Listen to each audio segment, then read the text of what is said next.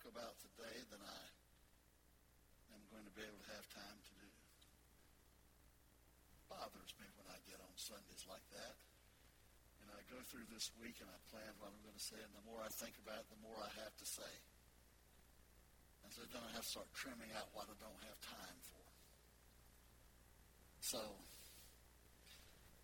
I'm going to start off with something that's not even in my message this morning. just to show you how carefully I planned it all out. I don't have a note on this, and that's not a part of my preaching today, but I'm just going to tell you one thing to you. Have you ever been, have you ever taken offense at something that somebody has said or done towards you or about you or that affected you? I'm not asking you to raise your hands on this. and You don't have to do that. Because I know everybody in here, if you told the truth, I don't want to make anybody tell a lie today, and I know if you told the truth, every one of you would raise your hands. Yes, I have. At some time or other, I have. Somebody has offended me. I didn't like what they said. I didn't like what they did. I didn't like the way they acted. Didn't like what I heard they said. But somewhere I knew I didn't like it. And so I got offended. And I decided at that point that I would be offended at everybody. I decided I would blame it on all of his family. And most of all, I decided I'd blame it on the church because if anything happens, it's the church's fault. If anything happens to anybody in the church, any member of the church, any person that comes to church, and they do anything that maybe is a little bit questionable or out of line, then who could be at fault besides the church? Let's blame it on the church. But the truth of the matter is, anybody who is offended has only one person to blame. That's not the person that said anything, not the person that did anything, not the person that talked out of line. The person who's blamed, and I know you're not going to like this, but I'm going to say it anyway. The person who takes offense, if there's any blame to be passed out, the person who takes the offense is the one to be blamed. I said, the person who, I don't expect big loud amens on this. Thank you for whoever said that. The one who takes offense at what has happened, said, or done is the one who is to blame. Amen, Pastor. You said it exactly right. It's true. You know, there's nobody, there's nobody who can do anything about the offense that you have taken. I wish I could tell you differently. I, I have all these years. I've only learned it one way, and it's always been my experience. The only one who can help it, the only one who can change it, the only one who can do anything about taking offense is the one who took the offense. It's you. Sometimes me. Always you, but sometimes. but you know. You know the person who caused the offense maybe sometimes doesn't even know he did it. But if he did, the very fact that he caused the offense indicates to you he's not the one who's going to come back and make it right. If you want to make it right, you've got two things to do. Say nothing about it, forget it, pray about it, and ask God to help you forgive it, and go on and move on, and that's it. Or go to the person to clear it up and make it right, and speak in a spiritual way to make that happen. Does that make sense? It should because it's exactly the right way to do it. It's the only way to do it.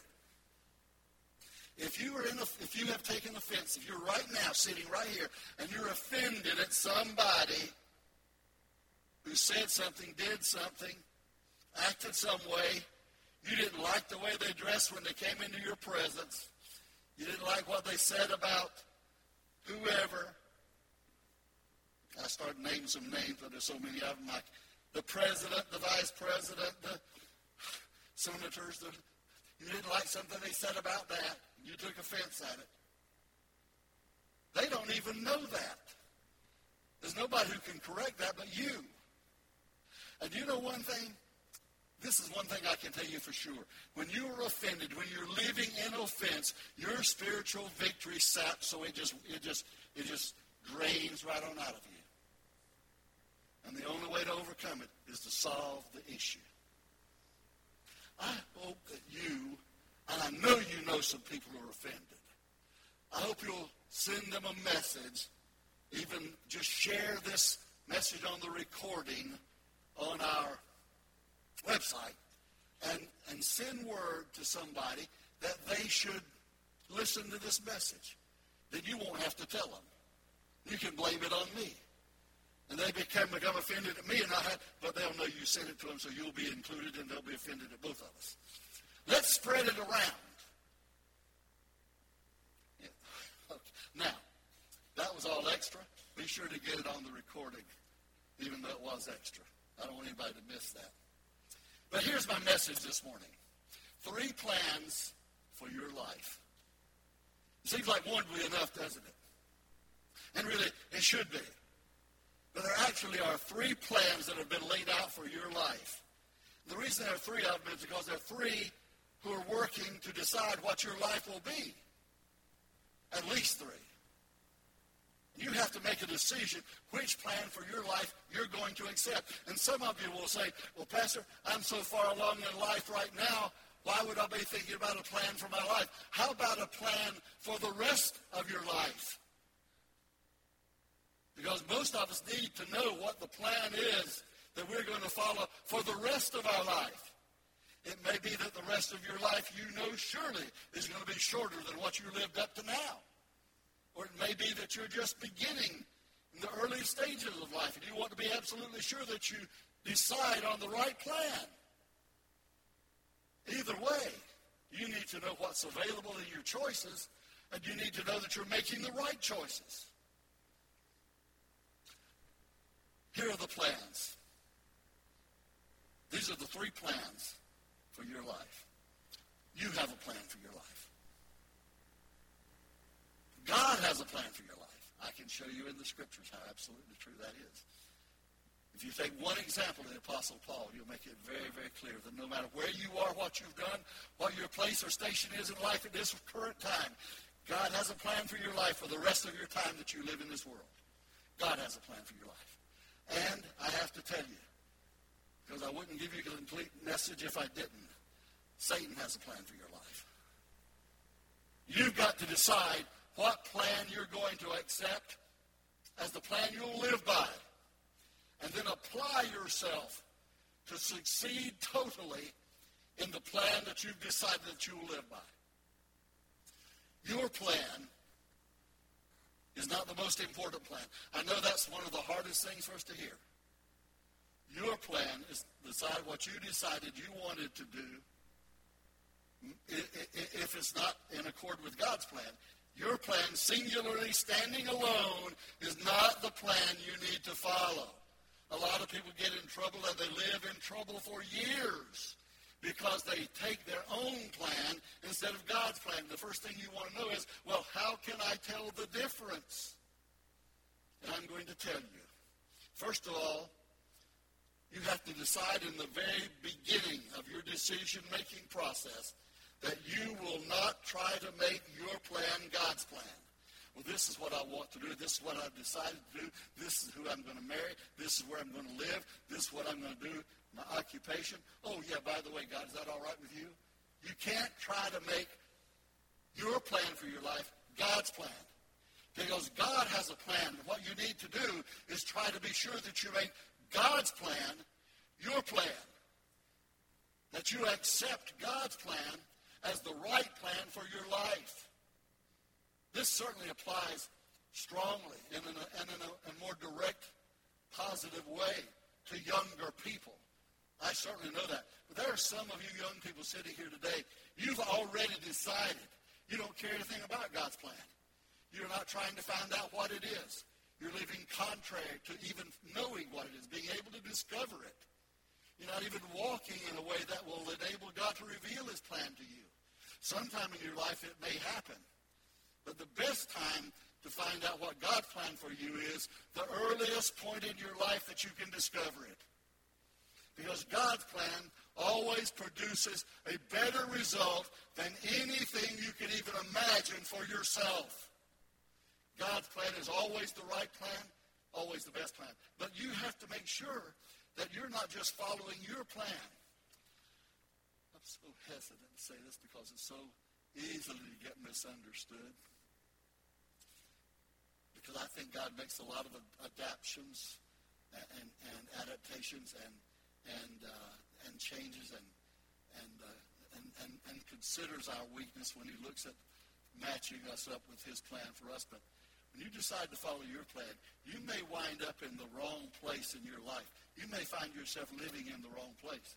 You may find yourself in the wrong church. You may find yourself with the wrong husband or wife. You may find yourself with the wrong, a lot of things being wrong when you decide that it's your plan you're going to follow. Just because you're offered a promotion at your job doesn't mean you ought to take it. Just because you got a place that's a nice buy on a house doesn't mean that's one you ought to buy. Just because you found went into a church and you met somebody that you liked that was nice to you and friendly to you doesn't mean that that's the church you ought to go to. What you need is God's plan, not your own plan. I learned this. I learned this early in life. I won't, I won't say that I've always found myself pleased and satisfied with it. But this is what I have found about following God's plan instead of my own plan. I found that when I tried to follow my own plan, I usually came to a place that was disturbing, distressing, burdening, and harmful to me. Only way I could correct that was adjusting myself to God's plan and staying where God put me as long as he put me there and never leaving until God told me to leave. I can tell you two distinct times in my life when I begged and pleaded with God to turn me loose from what I've connected myself to. I thought God was connecting me to it. Maybe he did. But it was a terrible trial to go through, and going through the trial, I begged and pleaded with God to release me. Release me from this. Lord, turn me loose. I've done what I can do, the best I can do. I need to move on. But in both instances, when God told me to stay, and I stayed only because God told me to do, to do it. And this is what I found, parenthetically. I found that when God tells you to go somewhere, he expects you to stay until he tells you in the same way he told you to go to get up and leave. When God tells you to go somewhere and you go, he expects you to stay there. Come difficulty or ease. Come storm or fair weather. Come hardship or simplicity.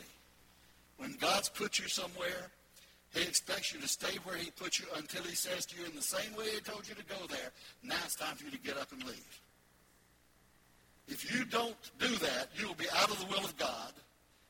And it won't be when you get out of the will of God, you suddenly, before you drive off the church property, you're going to have a great accident. Or when you get home, there's going to be a stick of dynamite at your front door. It's going to blow up. That's not what happens. Life goes on. But the difficulties increase and, increase and the complexities get more involved, and you find yourself less happy, less satisfied, less content. And it's all because you still don't know it or understand it, maybe, but it's all because you got up and moved out of the will of God. And when you move out of the will of God, my friend, you are moving into a dangerous place. How will you know you're in the will of God? The Bible tells us we can know. We stay surrendered to Him. We do as He leads us to do, as He speaks to us about doing. And when God speaks to us about doing something, that's what we do. And we don't do anything about the situation we don't like until God moves us out of it instead of moving it out of us ourselves. I'm going to quit this job tomorrow. I don't care if I've got another one to go to or not. I just can't put up with it anymore. I can't handle it. I can't tolerate it.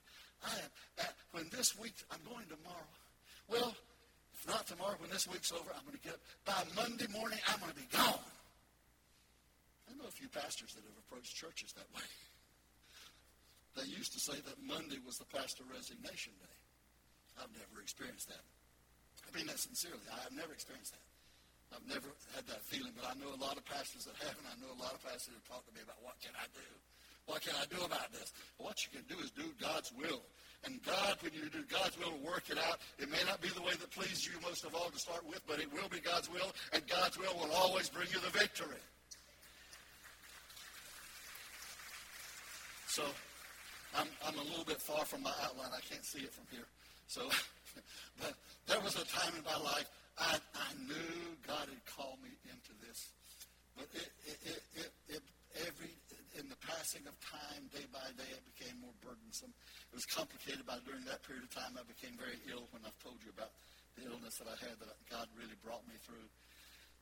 And when God brought me through that illness, I thought he'd take me out of that place he had called me to be, but he didn't. He told me to stay there. And I said, wait a minute, I, I thought I was misunderstanding God when he told me to stay there because I didn't like it, didn't want to be there. Had changed my mind about it all. I was ready to throw up my hands and quit.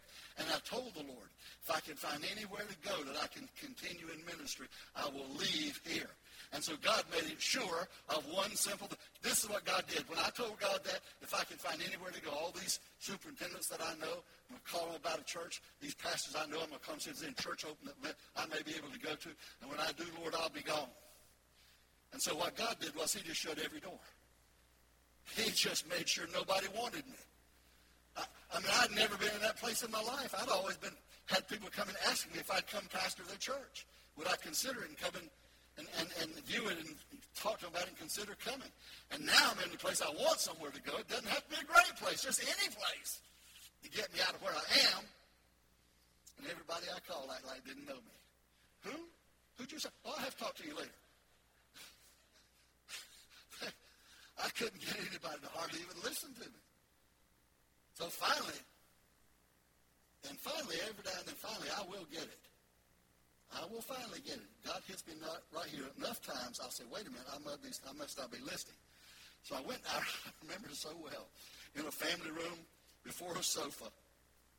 I went down and I knelt on my knees to God, and I said, God, you know how I want to be out here.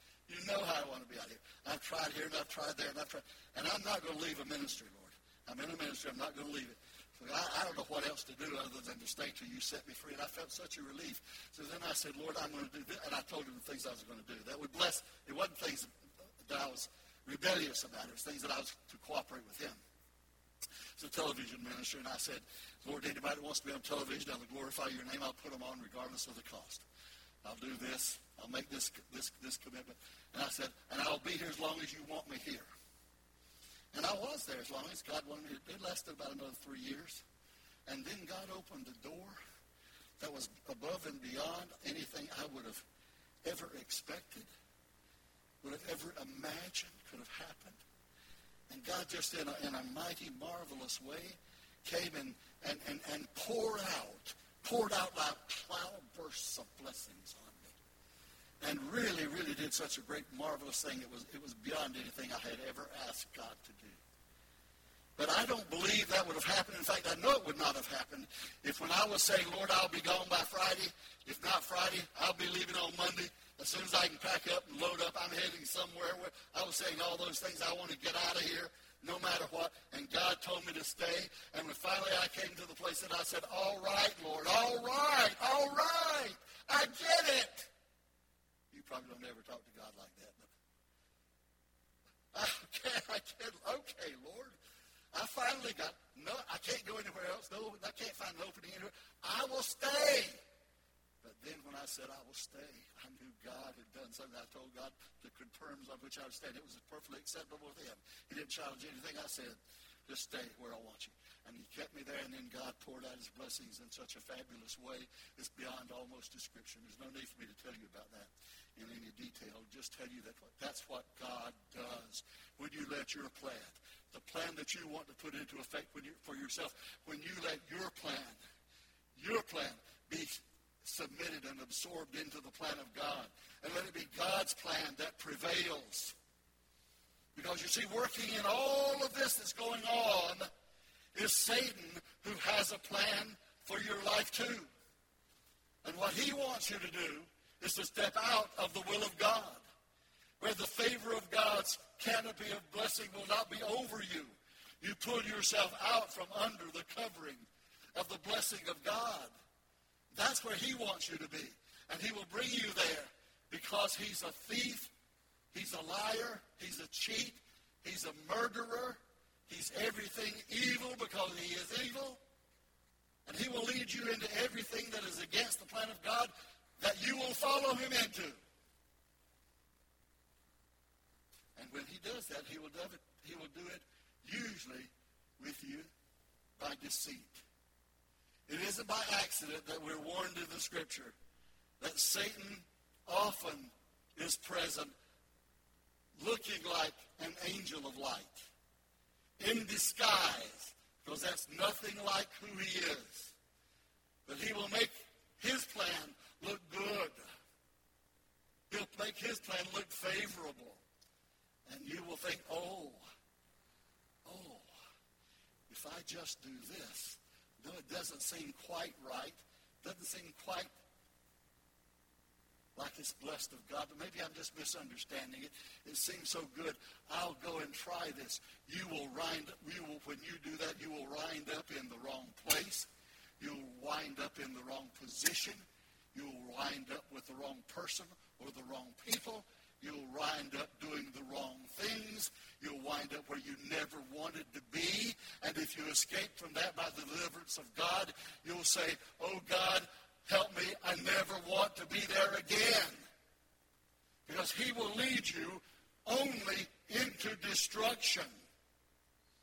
I'm going to preach on this first Sunday of August on the message that I've delivered here two times over the eight years of being here. I'm going to tell once more about the vision that God gave me on a Saturday morning as I was waiting before Him and the Lord. And, and some of you, probably most of you, have heard it. Many of you have not heard it. I'm going to tell that vision again. I, and I bring it up now because there's a part of it that shows very clearly and showed to me very clearly the deception of the enemy. When I was walking up the steps, take a little excerpt of that vision. I was walking up the steps going to a great, beautiful palace where the music was glorious and wonderful, and, and it was victorious, and it was just a place that anybody would want to be. And as I walked up there to go in, there's a man dressed so nicely, dressed about as nicely as I am this morning. He just, he was as sharp as could be. He just, he said, "Go, hello, welcome, come, come on in." And I, I said, "I've come up here to go inside the palace where all that music's going on." He's like, "That's just sound. It's just you don't want to go in there." I said, well, that's what I came up here for. I climbed up all this mountain so I could go there. Well, he said, yeah, that sound is deceiving. When you get in there, you'll find it's nothing but just noise. And it's not where you want to be. It's not where you want to go. I well, I really think I do. And as I insisted that I wanted to go in there, and he was blocking my way, suddenly instead of being dressed so nicely and so sharply and so cavalierly and so gentlemanly, all of a sudden he started to change. And what I saw was an ogre, a horror, grotesque in its appearance. And I realized that Satan had been trying to deceive me, dressed as a gentleman, to make me think he was other than who he was. And then when I really saw him, I knew that he was the one trying to block my way into the presence and power and victory of the place that God has chosen. And that's what the devil will do. He will make you think he's someone that he is not.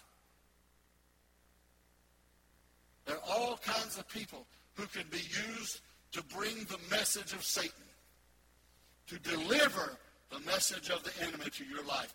And you've got to be able to discern it, to spiritually recognize it, so that you can spiritually combat it, or you will find yourself not in the place of victory, but in the place of defeat. I show you this by what Jesus said to Simon Peter. Simon Peter had made a declaration to Jesus. Jesus said, Who do you say that I am? And others were saying many things. But Simon Peter spoke up and said, You are the Christ, the Son of the living God. And Jesus answered him and said, Blessed are you, son of Jonah. Flesh and blood has not revealed this to you, but my Father in heaven has revealed it to you. It's a spiritual revelation. And so Peter was, oh, that's great. Look what I did. Whew, look what God did for me. Whew, I'm above all the rest of these guys here. Whew, oh, I'm sure I'm glad I said that. And then Jesus was going to the cross. And Simon Peter stopped up to stop him and rebuke him. No, no, not so, Lord. We're not going to let this happen. We're going to defend you. We're not going to let this happen. Jesus said, Get behind me, Satan. For you are interested in the things that are men of men and not the things of God. You aren't seeing this in the right perspective. From one to the other. I am saying this to you as a warning. As a warning. You have to know you're speaking, you're speaking the words that God honors. The words that are pleasing to God. When you're thinking and planning what you're going to do, you need to make sure that that's what God is pleased with. That God can put into effect his plan for you. And the only way, regardless of the man who wrote me about my column and said it's not true that God has blessings for our lives because look at all the troubles we've had. By the way, I, didn't. I, I, decided not to share this. Sorry, I wanted to share this right now because he really got. He really gave me a cause to be really offended at him. First of all, he didn't like what I wrote, and that's not very good. I could put up with that though. The end of his the end of his letter, which I didn't mention, but the very end of his letter said, "I suppose this is why the word ASS is in the name of your church." And I didn't like that. Even when after that he said, have a good day, I still didn't like it. So, you know, I tore up his letter and threw it away and stomped on it. God said, I didn't do that. I didn't do that. Honestly, honestly, I didn't. I took his letter and held it in my hand and I said, God, help this man. Help this man, oh God. He suffered. His wife has suffered. God, help them. Do something special for them, Lord. And I laid his letter down. I've kept, I've still got that letter. About three times since then, I've picked it up and said, God bless this man and his wife. Help them, oh God. Why would I get offended at somebody saying something like that? Well, this is what you always have to do. You just say, well, why would I let somebody else's ignorance offend me? Yeah, yeah, yeah. They said that my nose was red and had a bump on it, but I didn't check the mirror before I left. Maybe it did, but even so, I'm still going to pray for them and bless them and not going to let anything be laid to their charge. Place no blame. Okay, that's just extra. Since I didn't tell you before. So Simon Peter, as one more time, he just spoke. First he spoke, showing you that you can speak the words of God. But then when you try to thwart God's plan, he will put you in your place. Let you know you're speaking against and working against the plan of God. I will tell you, in my experience, the greatest place that I can ever be is not the greatest place. No, the greatest place, as much as I love some places, the greatest place for me to ever be is not in Fleming Island, not at First Assembly. The greatest place I can ever be is not in New York City at Christmas time. I say that because I love to go there at Christmas time. Only at Christmas time. I love to go. The greatest place I can be is not somewhere out on the beach. Just letting myself get tan and enjoying it, doing nothing. The greatest place that I can ever be, and it's the same for you, the greatest place we can ever be is in God's will. There's no place better for you, no matter what the signs around you may be, there's no place better for you to be, no place better you can be than in the will of God. If you're supposed to be in this church, well, if you were supposed to be not here, you wouldn't be hearing me, would you? If you were supposed to be in this church, you're not to be for whoever this may apply to. You miss the will of God, you miss the satisfaction that it brings. And I'd say the other way. If you're hearing this as you're supposed to be somewhere else, I'd rather you be there because I want you to be blessed of God, although I can't imagine why anybody would want to not be here, or God wouldn't want anybody to be here. But, but I sincerely, with all my heart, I want you to know that you're in the will of God, that you're in God's plan. In the will of God, you're in God's plan. If this is what's important. Then you're in God's plan. And here, uh, there's so many things that tell me, and I'm, I'm going to try to go through these scriptures. If you want them from me, I'll give them to you in some other form by email or something. But I'll just, I'll just mention one, one place. Jeremiah 29, 11, that you all know so well. This is what it says. For I know the plans I have for you, declares the Lord. Plans to prosper you and not to harm you, to give you hope and a future. That's God's plan for you. So always remember, seek to make God's plan your plan. Choose God's plan for your plan, and that will take you to victory. I found this verse of Scripture. Carol and I were reading, reading the Bible together one of the mornings this week that we were reading. I don't remember what morning it was. I've been reading for quite some time now in Ephesians, Galatians, Philippians, and Colossians, and moved on now to 1 Thessalonians and 1 Timothy, 1st and 2nd Thessalonians, 1st and 2nd Timothy. But I remembered something we'd read and, and went back and, and, looked it up in Colossians. I, I, I, thought as I read these verses again, you know, if, if, if somehow all the Bibles got destroyed and I could only have one piece, I'd be satisfied with the piece that has these verses on it, these verses right here on it. I'd be satisfied with that. I'd take that and hold on to that as God's word for me. That'll lead me through everything. And, and, and there are places in God's word like that. You, you may not know the whole Bible, know all about the whole Bible. That doesn't mean that you can't walk in God's plan. You take what you do know and what God does show you and walk in the revelation of that truth, and you will have victory. This is, this is what I found. I found Colossians, we had read it through, and we commented on it as we read it, but, but then I went back to find it again as I was, as I was preparing this, I remembered it, and here's what it says. Colossians chapter 3, starting at verse 12. I'm just going to read it to you just as the scripture says it in the New International Version.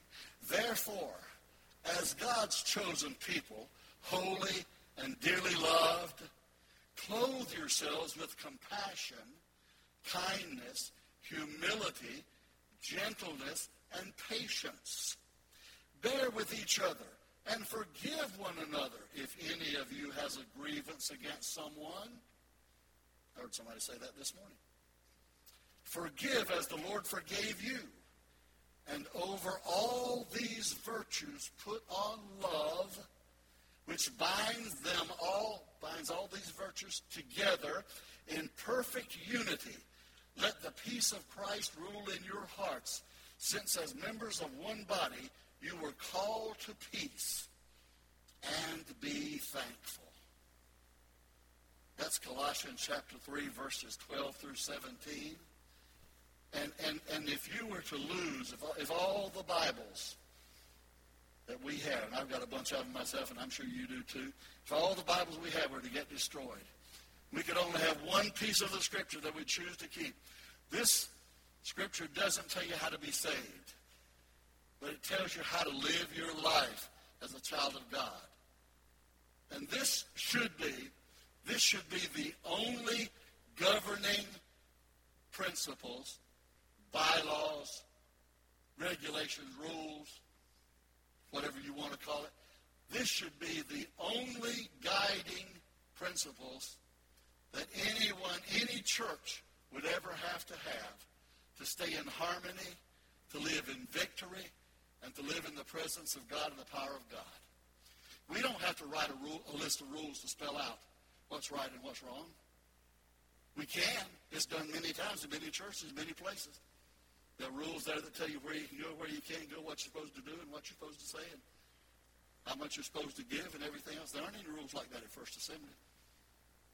We don't have this, but I think now I'm going to put this in our in our bylaws. Say these are our rules right here. This is our list of what you have to do. If you remember this church and anything comes up that has to be decided, this is the basis on which it will be decided. Right here. Because it says everything. It says it all about living together in the body of Christ, living victoriously as a child of God, living in God's plan, and God's purpose for you, because this clearly explains it and says what it is. Turn in your Bible, if you have it, to Colossians. Colossians, that's over there. Ephesians, I'm sorry, Galatians. Galatians, Ephesians, Philippians, Colossians. That's where it is. First and Second Thessalonians are after it. It's right in between. Philippians, and First Thessalonians. So turn in your Bible. Gonna, I want you to read it with me as I read it. If you don't have the NIV, ESV is okay. It won't say exactly the same. So, so close it won't matter. You'll see that. Any version you have is going to be very, very close to this. And this, I'm going to read it one more time so that you can follow me with it. And, and I'm talking to you now about God's plan for you. God's plan for you. This is it. Therefore, as God's chosen people, holy and dearly loved. Wow. Clothe yourselves, put on compassion, kindness, humility, gentleness, and patience. Bear with each other and forgive one another if any of you has a grievance against someone, forgive as the Lord forgave you. And over all these virtues, put on love, which binds them, binds all these virtues together in perfect unity.